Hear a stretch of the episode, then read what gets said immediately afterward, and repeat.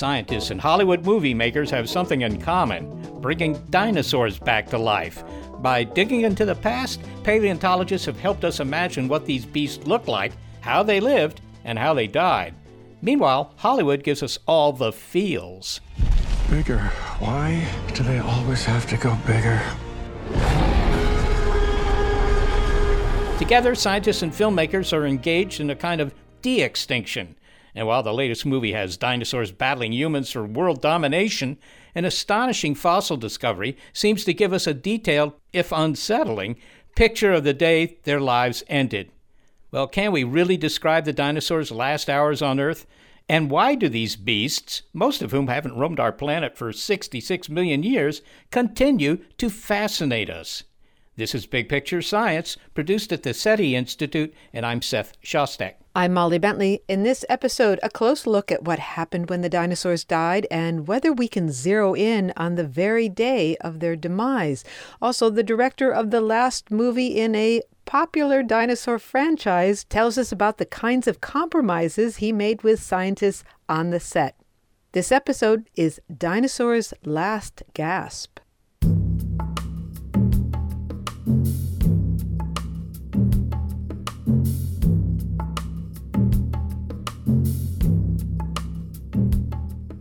For anyone who wants to see a dinosaur up close, well, mosey over to a park and toss around some breadcrumbs. The local dinosaurs will flock to you. Birds are dinosaurs, just as we are mammals. Avian dinosaurs were the only dinos to survive the asteroid impact in the Gulf of Mexico 66 million years ago.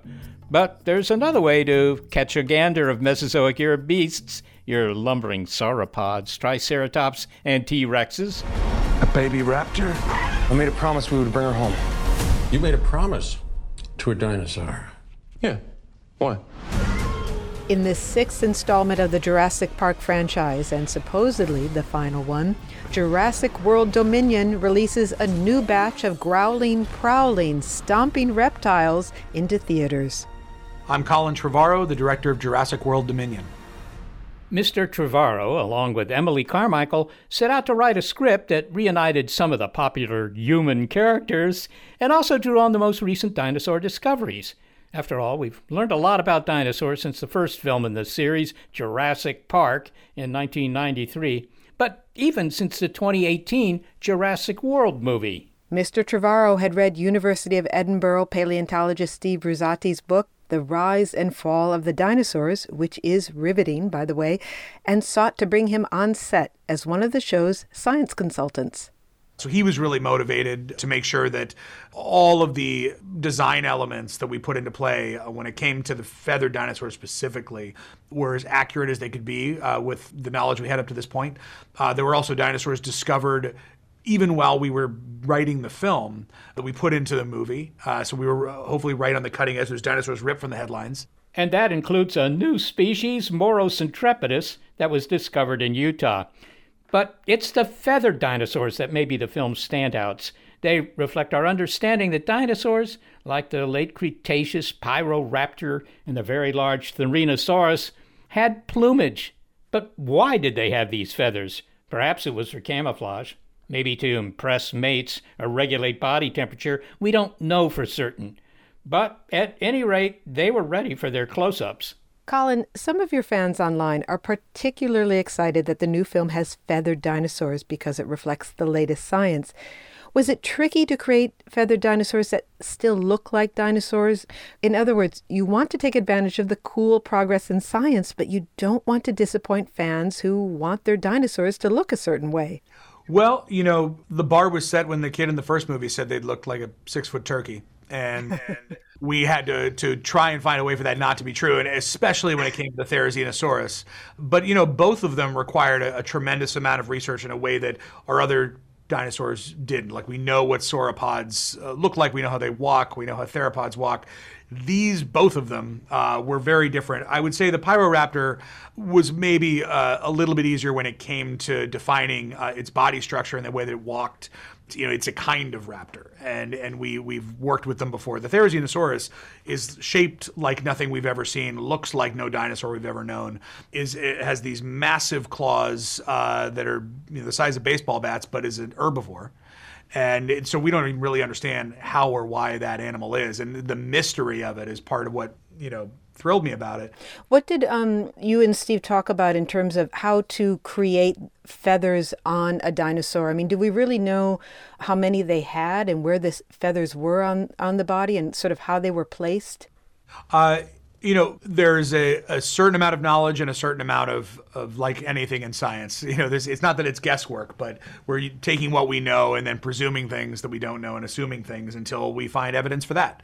Uh, I think we discovered a lot of things based on how we created the digital model and how we created the animatronics. So the Pyroraptor specifically, we had a group. I remember I would go into where they were making the animatronics, and this group of four women who all had feathers spread out everywhere, uh, feathers from birds all over the world, and they were constantly placing these feathers alongside each other and finding out how they would lay along a body that was structured the way that this animal would be, especially along the brow ridge and the face, where it turned into more lizard-like dinosaur skin, and, and where the feathers began was to make it not look like it had a beard. Like these were these were long conversations, and ultimately we landed where we did, and then at that point, when turning it into a digital model, into a CG creature, you're having to figure out how to simulate snow on feathers, uh, water, wind, uh, all these different elements that uh, it would be hard enough already if it was just standing there on like a regular overcast day. Uh, we put this dinosaur through a lot, and so we, we really had to, to figure every part of it out.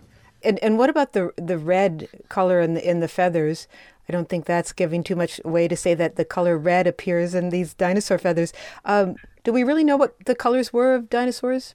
We don't, and, and I don't think we can unless unless Steve has some secret he hasn't uh, divulged. I don't think we have real evidence, but we can imagine they were just like birds there were probably many different colors like a whole spectrum. And so we were just choosing colors that we knew you know existed in, in birds today. And I, I love the opportunity to make a really vibrantly colored dinosaur. You know we've, we've moved from essentially kind of gray green into uh, over the course of our films uh, i think they become more colorful and in this film the most colorful. What i love most about the feathers on that creature is yes, there's red, but then it moves into this blue that turns into this almost like silvery charcoal gray. There's this way that it that it evolves down the length of the wing uh, that I, I think is absolutely beautiful. Now, even though you are devoted to the facts of science, there is often tension between filmmakers and their science consultants uh, because, in the end, you need to make a compelling story. Was there any advice that Dr. Brusatte gave you about the dinosaurs that you had to deviate from or you had to make a compromise for the sake of the story? Absolutely. Uh, I did not know the Therizinosaurus was an herbivore until way later than, I should have known. Uh, and, you know, Emily and I wrote the sequence, you know, knew that we wanted this dinosaur in the movie. And then, you know, I, I would definitely go to Steve uh, before we really designed anything, you know, just more at a script stage. Uh, and he's like, yeah, I don't know. Like, why would it eat her? Like, it's, it's going to want those berries over there. And so basically, we made the scene about his note. We, you know, there's a deer eating its berries. It, it kills the deer uh, so it can eat its berries, and then uh, when it hears something is in the realm of its food, it threatens, you know, it threatens what it perceives to be a threat. I'd like to move from the science of the film and look at an overarching theme in your films that is related. The film you directed in 2012, Safety Not Guaranteed, brought you to national attention, and I really enjoyed that film. It is about time travel, and in it, the humans want to travel back in time about a decade, not 66 million years. But it seems to me that Safety Not Guaranteed shares a theme with the Jurassic films. What is it about time travel that interests you so much? Um, I've always linked time travel to regret uh, as a human emotion. That you know, if we're going to think about going backwards, it's probably because there's something that we did uh, that we want to change or something we experienced that we wish that we could make ourselves not experience and that's a it's a very human relatable human idea i think. Uh, when it comes to dinosaurs uh, it's funny that you mentioned it because in safety not guaranteed jake johnson's character when he's talking to to Mark Duplass's character says, "Can you imagine going through time seeing dinosaurs with your own eyes?" Uh, so you know, we suggest they're in a shared universe, I guess. But you know, th- to me, the idea that that dinosaurs actually existed on our planet a long time ago uh, and are existing now, it is also a time travel movie. It's a kind of time travel movie. We're just not the ones time traveling; they are. Well, I also wonder about the iconic dinosaur roar in the Jurassic films. What do we know about how they really sounded, and how did you go about recreating those sounds, those screeches, and those roars? Well, you know, the real answer is we we don't really, but we do have an idea based on, uh, you know, the size of what their vocal cords would have been, how they would fit into that skeletal structure, what the skulls were like specifically, and you know, in Jurassic Park three, there's that moment where Alan Grant has you know what he believes is a perfect recreation of the, of the vocal cords of the raptor, uh, which I we recreated and I have one of them now. Uh, it's one of my favorite pieces that I that I brought home from the film. But I thought that was a really interesting moment in that film because what the sound that was made was not the same as the sound that we'd been hearing uh, in the films up to that point, which I, I thought was like a almost meta kind of moment uh, in that film. Um, but you know, in the end, we actually combine sounds from all different kinds of animals to create them, uh, and sometimes way deep, you know, low will put you know growling engines and other kind of things that that aren't even human, and uh, you know, we do what we need to do to to hopefully uh, make them feel real, and the goal is to make it to just for the audience to fully believe that it's coming from within the animal and, and not you know in some studio somewhere. I think there's no doubt uh, that that illusion has been achieved. Well, finally, Colin, I assume that it's sad for you to say goodbye to working with dinosaurs.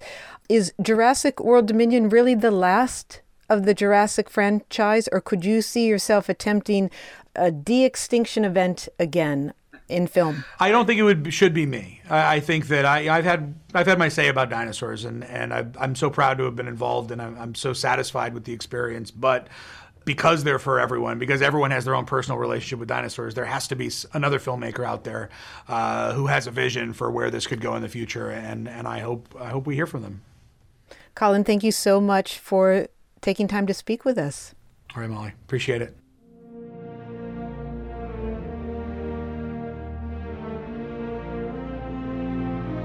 Colin Trevorrow is the director of Jurassic World Dominion.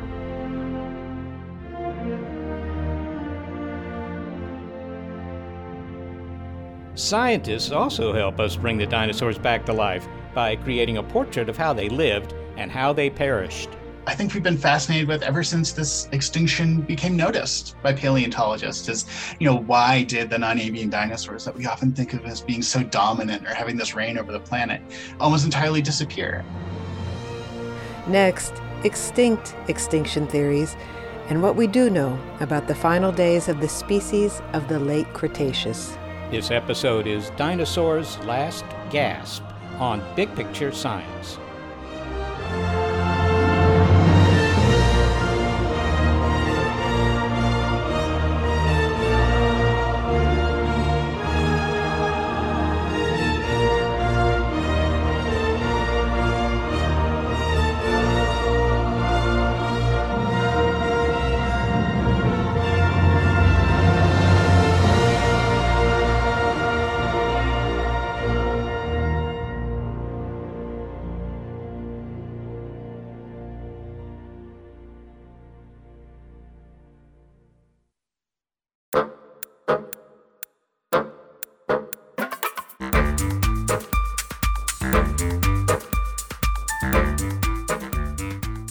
Most dinosaurs exited the stage 66 million years ago, so why does our interest in them border on obsession? Well, it's not just because they're gone. Most animals that ever existed are extinct, after all, including some impressive ones. A 10 foot long Miocene rodent called Phoberomys, for example, was surely terrifying, but its snarling, ratty overbite doesn't appear on the cover of children's books. Well, here's why I think we can't shake our dinosaur addiction. Not that we really want to. Dinosaurs fill the space in our imagination where monsters dwell. Only the dinosaurs were real. And beyond that, I believe we have an inherent interest, fostered by evolution, in anything with big teeth, be they sharks, tigers, or dinosaurs. Also, dinosaurs were very successful. Humans think we are the crown of creation, but Homo sapiens has only been around about 300,000 years. Dinosaurs populated the Earth for an impressive 150 million years. But maybe the most compelling reason for our interest in these exotic beasts is their sudden, violent demise.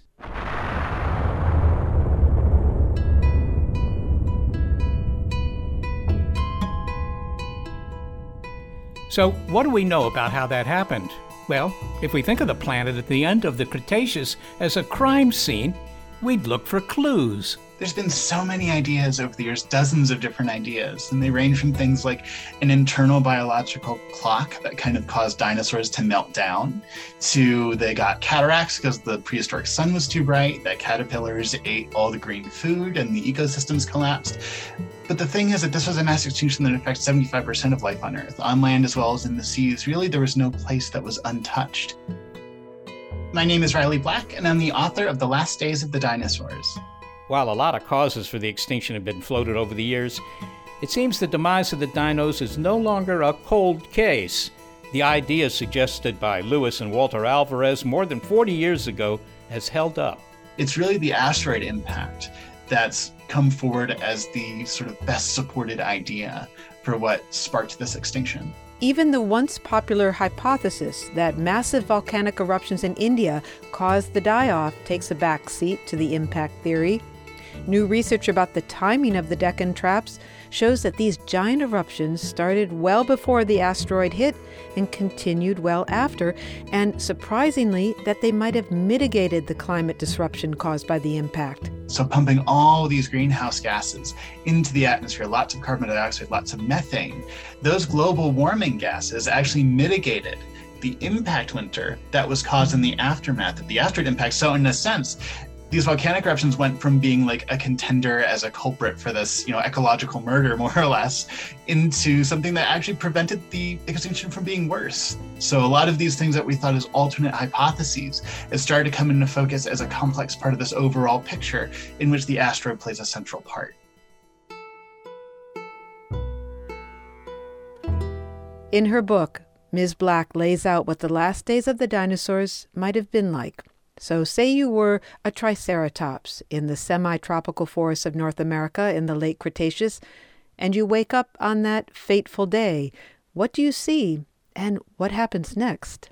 So, 66 million years ago, there was no sort of impending sense of doom or that something was changing or that an extinction was about to happen. In fact, the asteroid struck so fast that, you know, despite all the art that we have of dinosaurs kind of looking at this comet, looking to the skies in fear, it would happen so quickly they wouldn't even be able to see it. It just would have, to them, would have seemed like it just happened very suddenly. So one moment, life was as it had always been for the past million years or so. And the next moment, within minutes, really, everything started to change. Okay, so it you know it doesn't see this thing falling out of the sky the way we see on television all the time. There might be a light on the horizon or something like that, but then what? So what? You know, it just goes back to eating. Yeah. So exactly. So the after the initial impact, you know, maybe these dinosaurs saw something, some flash, distant flash of light, but within about 15 minutes, they would have started to feel the earth shake. Basically, the tremors that were caused by this impact. I mean, the the numbers when you think about how fast the asteroid was moving, how fast the Earth is moving, the basic physics of, of how this works when you have two speeding pieces of rock that hit each other. It was so powerful that really with in less than an hour, you start to have multiple earthquakes, multiple seismic events that are so heavy that it's sloshing around whatever water is in the lakes and the rivers. And then within a couple of hours, the heat in the air of would have gone up basically that you have all this debris that was thrown up into the atmosphere by that impact. As it's coming back down it's creating friction. This creates an infrared pulse. So basically within 24 hours the air temperature rises to about 500 degrees fahrenheit which if you've ever broiled a chicken that's about what you broil a chicken at. So you would have had basically broiled dinosaurs and other forms of life all over the planet. So this was incredibly fast. So in fact these species the dinos in particular were cooked they were cooked in place. Absolutely. If you couldn't get underwater or you couldn't get underground. There really was nowhere to hide from this. There's no way to pre-adapt to 500 degree Fahrenheit temperatures unless you're like an extremophile bacteria or something like that. If you're, you know, a crocodile living in a pond and you go to the bottom of that pond, if you're a mammal that goes in a burrow that's a few inches below ground, that would have saved you from this initial infrared pulse. But if you're something as big as a T-Rex, you know, 40 foot long, nine ton dinosaur, there really is nowhere to go. Yeah, had, had they only been cave dwelling creatures. You know, it's often joked, Riley, that look, the dinosaurs were a 150 million year experiment. That's a long time. Homo sapiens has been around for what 300,000 years or something like that. So these dinosaurs were highly refined by evolution. You know, they were really good fits to the environment, and you would think that they could survive one bad accident. I mean, some of them, yeah, it's something that I think we've been fascinated with ever since this extinction became noticed by paleontologists is, you know, why did the non-avian dinosaurs that we often think of as being so dominant or having this reign over the planet uh, almost entirely disappear? I mean, we still have birds. They're, they're continuing the legacy of the dinosaurs, but it's different. And we know that dinosaurs survived at least one mass extinction before at the end of the Triassic, the beginning of the Jurassic period. So, right in the heart of dinosaur history, you had a mass extinction that they walked through basically unscathed. So, they survived changes in climate, you know, the continent shifting around, all these alterations. But that really to me speaks to how extreme this event was. And even though we focus on the dinosaurs, you know, 75% of known species went extinct during this event within, you know, between that first day of terrible heat and the three following years of chill and impact winter, and that it affected you know the seas as well as the land creatures that lived in the air as well. So this really was a global event. But i think we have such a connection to dinosaurs that we, we want it justified. We want to know why they're not here anymore. You mentioned the seas as well. I mean because there were you know big critters in the seas too. But i would think that if you're under you know 10 feet of water or more i mean what do you care? I mean does this really affect you? And if so how a lot of creatures in the marine realm would have been shielded from that initial heat pulse, but this is kind of a one two punch. So, the target rock, the rock that that asteroid hit, was full of basically sulfur based compounds. And when you aerosolize those, we know this from modern human history, those are really good at reflecting sunlight back out into space. Basically, the sun's rays that were reaching the planet was reduced by about 20% or more, and photosynthesis more or less ceased for a period of about three years. So, what do ocean ecosystems rely on? They rely on photosynthetic algae. So it's kind of like pulling the rug out from all these ecosystems where if you have basically the producers, basically the basis of ecosystems on land and in the oceans, almost entirely wiped out, it's years of organisms trying to get by on scraps. There's one paper about basically the extinction of photosynthetic algae that noted unless some of those algae were able to basically eat organic debris, they're what we call mixotrophs, so they can photosynthesize and eat other stuff. If they hadn't been present, the oceans would have gone back to a single celled state, basically what we haven't seen in about 500 million years. So this was really Earth coming incredibly close to having its reset button pushed, at least as in terms of biodiversity. Well, what, what about the mammals? I mean, of course, we're attuned to mammals being mammals and all, but you know, they, they, they got their start about the same time the dinos did. So they too had been around for about 150 million years, but they did survive. Uh, what was it about mammalian behavior that gave them this edge? Yeah, so there was a mass extinction of mammals in North America, in particular, we have like the best evidence of the before and after snapshots of this mass extinction. Marsupials were the most common mammals, and they almost entirely went extinct. And that's what allowed placental mammals, basically our closer relatives, to proliferate in the aftermath. But what allowed mammals, sort of as a group, if we think of them, to survive? A lot of them were relatively small. The largest mammal around the end of the Cretaceous was about the size of a house cat. So most of them were little. Most of them either made burrows or could make use of burrows underground. And they had a refuge basically by staying tiny, by diversifying at small size they're able to make it through. And this affects us directly in that the earliest primates are as old as T Rex. They didn't look like monkeys, they look more like these arboreal shrew things. But this mass extinction affected our ancestry as well. It's not that primates came after, they were present and made it through this mass extinction. We don't know all the details as to why, but it's likely that most mammals survived by finding refuge underground and then basically living on whatever they could find through the years of impact winter. You know, this this makes me also wonder the age of reptiles, the thunder lizards of yore. I mean, couldn't it have restarted? Couldn't the reptiles kind of picked up where they were left off? I, I suppose. I mean, I have birds in my garden, for example, and uh, as we know, those are dinosaurs. I like eating fried chicken, which means, I guess, that I like to eat dinosaurs. Uh, but you know, they they just didn't regain the throne somehow. Yeah, it's something I've wondered about quite a bit because we have dinosaurs that survived. We have birds, and some of whom got very, very big in about the 10 million years after the KPG extinction. I'm not really sure why that second age of reptiles never happened. It might have been basically what survived those starting points or reproducing or having some kind of niche, or there's something about their biology that prevented them from reproducing fast enough. Whereas mammals, which had lived for a very long time under sort of, you know, this world where reptiles were very prominent, they reproduced quickly. They had a lot of offspring. They, they may have filled up ecosystems so quickly that their competitors amongst the reptiles just didn't have a chance to do the same. So you have all these interactions between all these survivors. They're starting to proliferate and take on these new roles in the world that's changed. Well, finally, Riley, now you write in your book that you truly miss the dinosaurs. And while I'm no paleontologist, I miss them too. I mean, as a kid, I was absolutely transfixed by the uh, mounted skeletons of Brontosaurus, as they were called then, and Tyrannosaurus at the local Natural History Museum.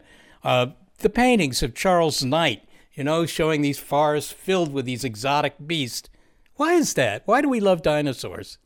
I think for many of us, they're not only our introduction to science, but introduction to some really big ideas. Because when you meet a dinosaur when you're very, very young, looking at those skeletons, like the Brontosaurus at the old uh, AMNH exhibit, some things, have certainly inspired me as a kid. That skeleton embodies some big ideas. That one, that life used to be very different in the past that deep time exists that the world has been around for millions and millions and millions of years that some forms of life aren't around anymore that extinction is a reality. And life changes over time depending on what time period you're looking at. So evolution is a reality. So even if you can't articulate it in all these terms i feel like dinosaurs embody all these big ideas that tell us important things about our planet and our role on it. And there's just the mystery of it really. I think we, we love them we miss them because they require imagination to form this relationship with them because we're never going to have all the answers that we might wish to. We're starting from the bones, we're starting from the geology and what we can tell. But there's something about that that plugs directly into curiosity, that this isn't just observing something about the natural world, but requires our active participation to understand these animals. Riley Black, thanks so very much for speaking with us. Oh, it's been a pleasure. Thank you so much, Seth. Riley Black is the author of The Last Days of the Dinosaurs. Well, to summarize the sequence of events that led to the demise of the dinosaurs, it began with a rock from space, an asteroid, seismic events that occurred after impact. Heated material is lofted into the air, and I think she said that the temperature got up to 500 degrees. Yeah. Now that that temperature is not the Earth. That's the temperature of the air above the Earth, right? Because look, if you know a little high school physics, you can figure out how much energy this rock, seven miles across, moving at maybe 30 kilometers a second, you know, how much energy that would have to dissipate when it hit the Earth, right? And, and, it's, you know, billions of atomic bombs worth of energy. So it's a lot of energy. And how do you, how, how do you get rid of that energy? What does it manifest itself as? Well, to begin with, it vaporizes the rock. So you get all this, you know, liquid rock going up into the atmosphere that comes down as these, you know, little particles, microtektites, and that sort of thing. But you also shake the earth, as you said. It also produces earthquakes. Billions of atomic bombs? Did you really mean billions with a B? There was more energy in that asteroid hitting the planet than there was in a, you know, say the atomic bomb that was dropped on Hiroshima? Yeah, billions of times more energy. Indeed, indeed. So, I mean, you know, it wasn't a super atomic bomb. It was a completely different category altogether. There's an enormous amount of energy. The asteroid that hit the Earth 66 million years ago was not the only rock from space to hit the Earth, and it won't be the only rock from space to hit the Earth. Seth, how concerned should we be uh, about another asteroid hitting Earth and, and creating significant damage? Well, uh, you can reckon that it's a 100% probability that it will happen. As you point out, there's smaller rocks that hit all the time. About every 100 years, you get something like, uh, well, what uh, slammed into Chelyabinsk in Russia not terribly long ago in the Ural Mountains there. Those, those happen about once every 100 years. But a rock such as the one that you know, caused the demise of the dinosaurs, seven miles across. That happens maybe every 50 or 100 million years, right? So it's been 66 million years, and you could say, well, a rock that size could happen at any point. In other words, you know, we, we could suffer the same fate as the dinosaurs uh, tomorrow. Except the dinosaurs didn't have a space program, and I believe that our space program, our astronomers are looking out for some of these enormous rocks. They are, and they were trying for a long time, uh, going back 20, 30, maybe more years, to interest the government, in particular NASA, to study, you know, these things. How often can you expect a rock that size? Uh, what would you be able to do about it? Anything? Is there some way to deflect it or whatever? You know, that was a subject they thought was worth some money. And uh, Congress didn't agree for a long time. But then, you know, this uh, Shoemaker Levy comet slammed into Jupiter, making big holes in the atmosphere of that planet, the size of the Earth. And uh, I think that woke up people in Congress because now we do have uh, programs to try and find the next rock.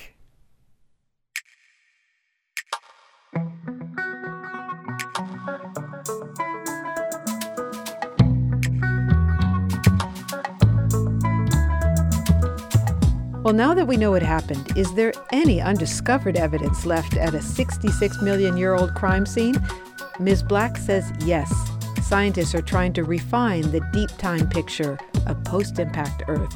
And what paleontologists are looking for now is saying, okay, did this play out in the same way around the planet? So even if we know what the victims of this extinction were, we know what the extinction trigger was, figuring out how this played out basically in real time, if you're able to go back there, that's certainly going to change with new discoveries. Next, we hear about one of those new discoveries a unique cache of fossils unearthed in a North Dakota dig that may be a snapshot from the very day of impact. It gives us an idea about what those animals that lived there, what did they actually face. This episode is Dinosaur's Last Gasp on Big Picture Science.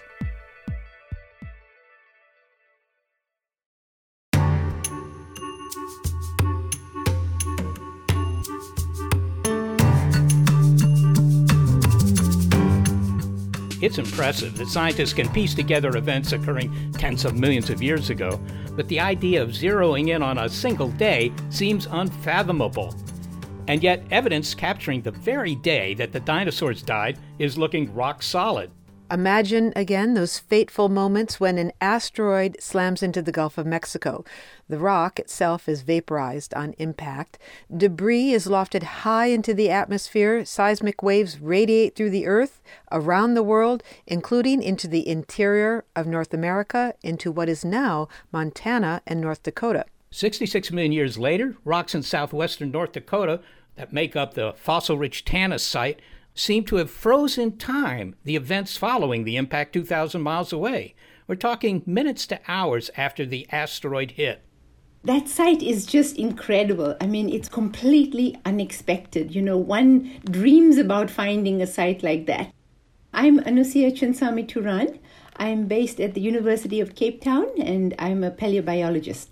Dr. Chinsamy Turan is not involved with the Tanis site, but she helps us understand how this patch of North Dakota rock can reveal events from the day of the Cretaceous Paleogene impact, the KPG event formerly known as the KT event. Okay, there is a lot of shorthand there, Seth. I wonder if we could just break that down. Okay, the KT event, of course, is the Cretaceous Tertiary event. That's the extinction event that ended the lives of those dinosaurs. And interestingly, the K is the first letter of the German for Cretaceous. That's right. And Cretaceous just means that that particular layer had a lot of chalk in it because, uh, you know, that's the Greek for chalk right? Well, what is it that distinguishes these layers? You have the Jurassic layer, you have the Cretaceous. Yeah. Well, I, you know, I, I, think that's a good question, actually. But you know, it's like a layer cake, of course, but it's a layer cake in the rock. But that just had to do with the conditions of the Earth at the time, right? If that particular place was underwater, was part of an ocean, you know, uh, uh 200 million years ago, you'd get one kind of sediment making the layer. And if it wasn't, you'd get a different kind of sediment and so forth. And the Cretaceous followed the Jurassic. In fact, some of the dinosaurs of the Cretaceous are some of the most well known, like T. rex. Yep, yep. Very often, that's right. That, that the, the really charismatic dinosaurs were, were in the Cretaceous. They should have called the movie Cretaceous Park.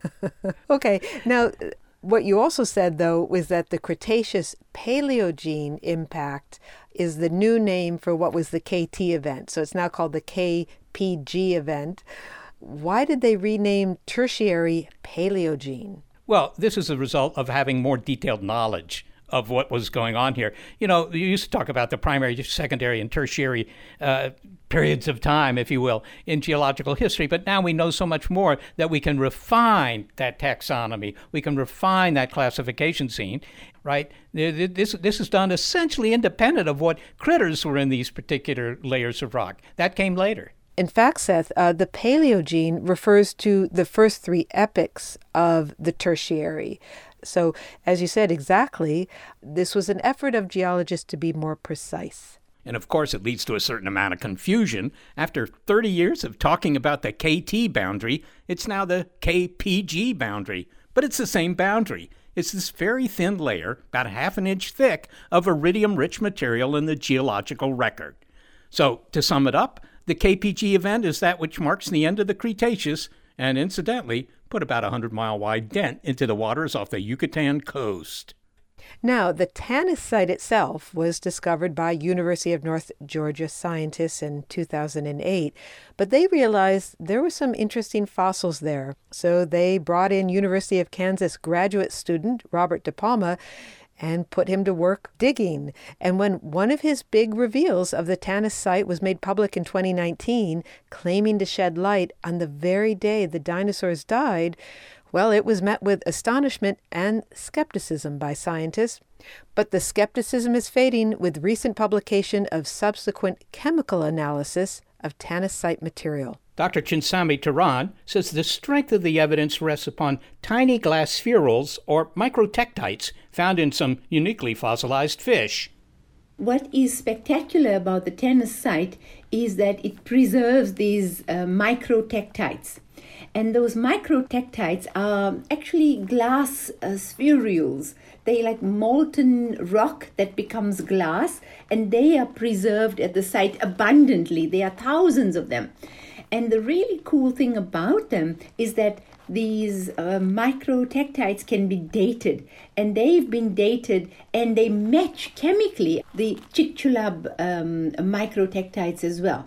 So that is is really very very surprising, especially when you think about you know how far these sites are from one another. So what you're saying is that they're these little spherules of glass. I mean, they were just, if you will, the molten debris from the impact, right? The asteroid slams into the Earth over here, but it kicks all this molten stuff up into the air and it falls down, right? Everywhere, I suppose. Exactly. When the impact happened, there's so much of pressure and so much of heat that it actually melts the sediment they thrown up into the skies as they drop down they become these glass spherules that rain down onto the earth. And they basically get into the water they get thrown into the atmosphere and they can be found in various places. You you might find them on the moon, right? I mean, some of them aren't aren't going to drop back down. If they're kicked up with a, you know, with the escape velocity or more right? That they can just leave the Earth altogether and, and end up on Mars or the Moon. Maybe we'll find. I have no idea, and I'm not even going to speculate on that. yeah, no, I've I've I've seen it written that this is a real possibility. So so so the fishes, the fish were trying to obviously they were trying to get some oxygen out of the water wherever they were, and so they're breathing and their gills fill up with these microtektites. Exactly. Exactly. So that that's what's uh, surmised to have occurred, and it makes complete sense because you know you have these very big fishes, these paddle fishes and sturgeons, and their gills are like filled with these um, microtektites. Well, I think this was brought to light by a graduate student at the University of Kansas, at least at that time, Robert De Palma. He had excavated the site over several years, beginning in 2012, he was digging up there kind of on his own dime on, and in his own time. He was just digging around and he found these fossilized fish. And De Palma was savvy enough to realize this could be very important. What do you know about this guy? Uh, you know, I don't know him personally, so I I've never I've never met him even at a conference. At least I don't remember meeting him at a conference, and uh, so I only know what came out in the publications but I believe he's working with uh, Phil Manning from uh, Manchester. And Phil is a very well known, well recognized uh, paleontologist, and he does um, a lot of the chemical analysis. And I guess this is what's happened in terms of uh, Robert's own development, is now trying to date the fossils, uh, try to link them directly to the Chicxulub site. Just out of curiosity, you know, how how does one find dinosaur fossils anyway? I mean, you, you see on television these stories where these people are, you know, chipping away very carefully at a piece of rock and then brushing away the dust and so forth, and they can tell, oh, this little bit here, that's a you know a jawbone from something or other. I mean, uh, does it work that way when you go? on a highway trip and you go through a cut in the highway, can you see the layer there between the Cretaceous and the Paleogenic? I mean, can you see that? Well, in some cases you can. Um, in South Africa, we don't have the KT boundary Preserve, but we do have the Permian Triassic boundary. And it's crystal clear that where you can see uh, a boundary between the two different periods. And I've actually seen the Cretaceous Tertiary boundary in Denmark, actually, and it's it's absolutely spectacular. I remember I was completely astounded because you know you could go up and put your finger on a spot and say this is when the KT happened because it was so clear. And you know the iridium layer is just this very small one one to two centimeter layer of rock. And it's just amazing that you, you can say below this dinosaurs existed and above this there are no more non-avian dinosaurs and, and as as far as the topography goes, I mean, there was an arm of the ocean that extended up there near near the Tanis site in, in, in North Dakota. Uh, I think they call it the Western Interior Sea. It seems to have a lot of names. That stretched it stretched from the coastline of Texas, you know, sort of from Houston all the way up into well, I mean, eventually Canada, I suppose. And and that what happened here to these fish was they were living in that water, or you know, some branch of that water and suddenly the Earth shook because of this impact. So, so it was kind of like a liquid seismometer, right? I mean, the water began sloshing back and forth, and uh, the gills of the fish uh, fill up with these microspherules, and you know, not a not a pleasant day for the fish either. Not um, a pleasant day for anyone at the site, I should say. so this is truly astounding. I mean, I find it astounding, and I'm not a paleontologist. The idea that here you can see what was happening, you know, hours after this impact, right there on the ground. H- has there been any new discovery in the Tanis site or elsewhere that bears on this whole question?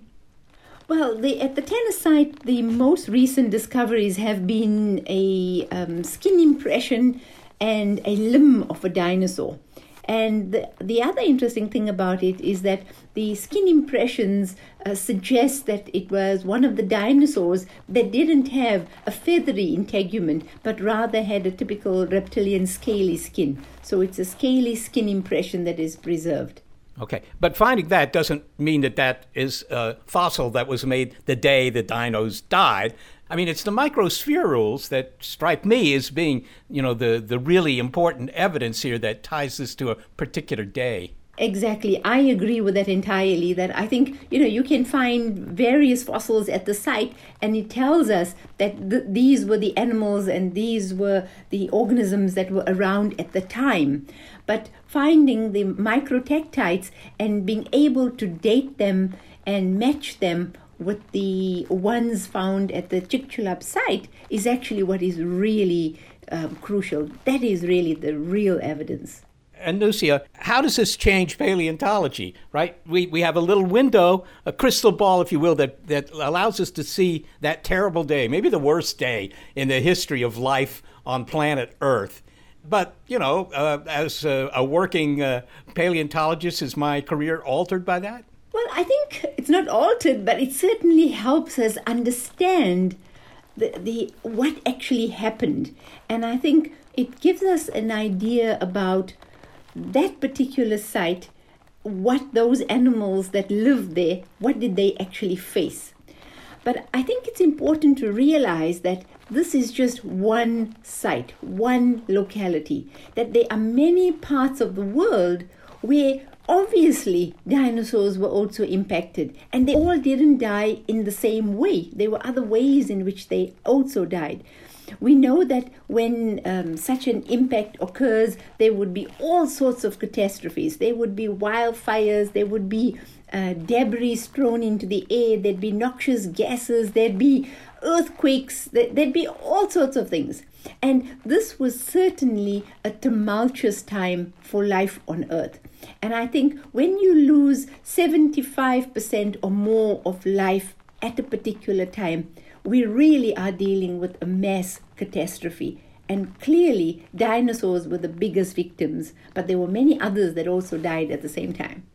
Anusuya, what's uh, kind of the next step for paleontologists? I mean, you know, they're confronted, they have been for decades, for centuries, really. The whole question of why, why are the dinosaurs gone and when did that happen? And it sounds like, well, we kind of know the answers to that. So what's to do? I mean, you can keep finding new species of dinos, I suppose, but that sounds like stamp collecting, which I don't say in a pejorative way because I happen to be a stamp collector. But I'm just saying that, you know, what, what are the big problems now? Uh, one of the big questions for me is the what crossed that boundary?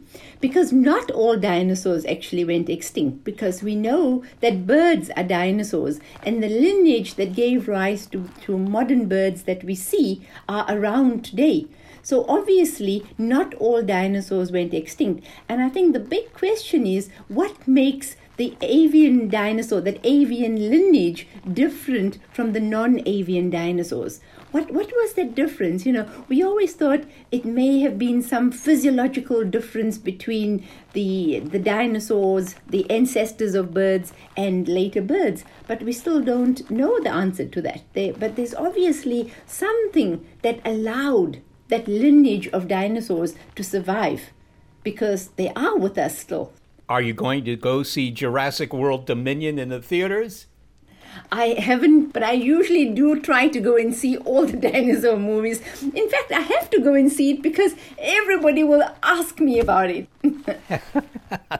Anusuya Chinsamy Turan, thanks so very much for speaking with us. It's my pleasure. Anusuya Chinsamy Turan is a paleobiologist at the University of Cape Town. So the big question, Seth, that we asked at the top of the program is whether or not we really can get a snapshot of the very day that the dinosaurs started to die. And I, I wonder what you make of the evidence. Well, I'm not a paleontologist, obviously, but it certainly seems convincing to me. I mean, you know, you, you see these gills of fish, fossilized fish, clogged with this little these little beads of molten glass. I mean, that's exactly what you would expect from a big rock hitting the earth. I mean, it, it all fits into place. It's circumstantial evidence, of course, but I don't know that we're going to get anything better than that. There was nobody around. Well, there were no humans around. nobody was yes. documenting it, but there were these animals, and it pains me, and I think it pains all of us to think about how those animals suffered. That an extinction event, you know, is not a trivial event. It's it's a, a tragic mass die off. It is, and as we discussed with some of our guests, you know, we can also miss the dinosaurs. But on the other hand, you know, if the dinos didn't make way, you know, we wouldn't be here lamenting the fact that they're gone. Something else that struck me is it's notable the way science and the filmmakers have worked together to engage our imagination about dinosaurs. Uh, it is the research of scientists that continually redefine the story of how the dinosaurs lived and how they died.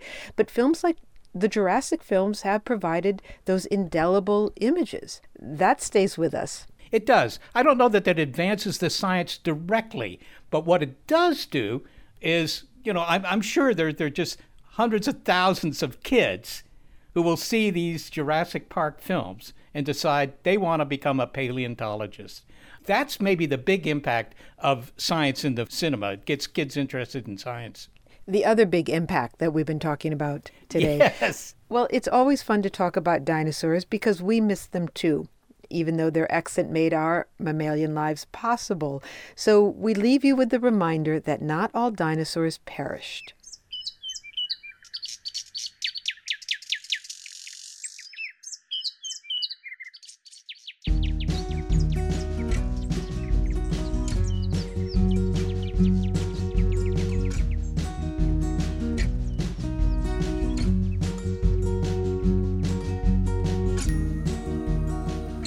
This show is possible thanks to the evolved abilities of senior producer Gary Niederhoff and assistant producers Shannon Rose Geary and Brian Edwards. I am executive producer of Big Picture Science, Molly Bentley. Thanks also to financial support from NASA.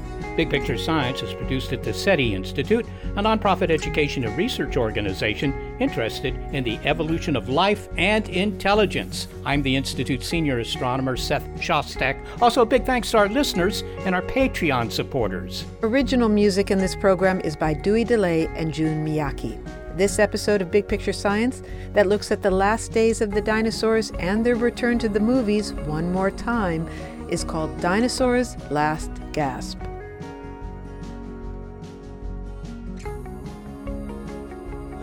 Thing I'm going to say is my theory. Ready?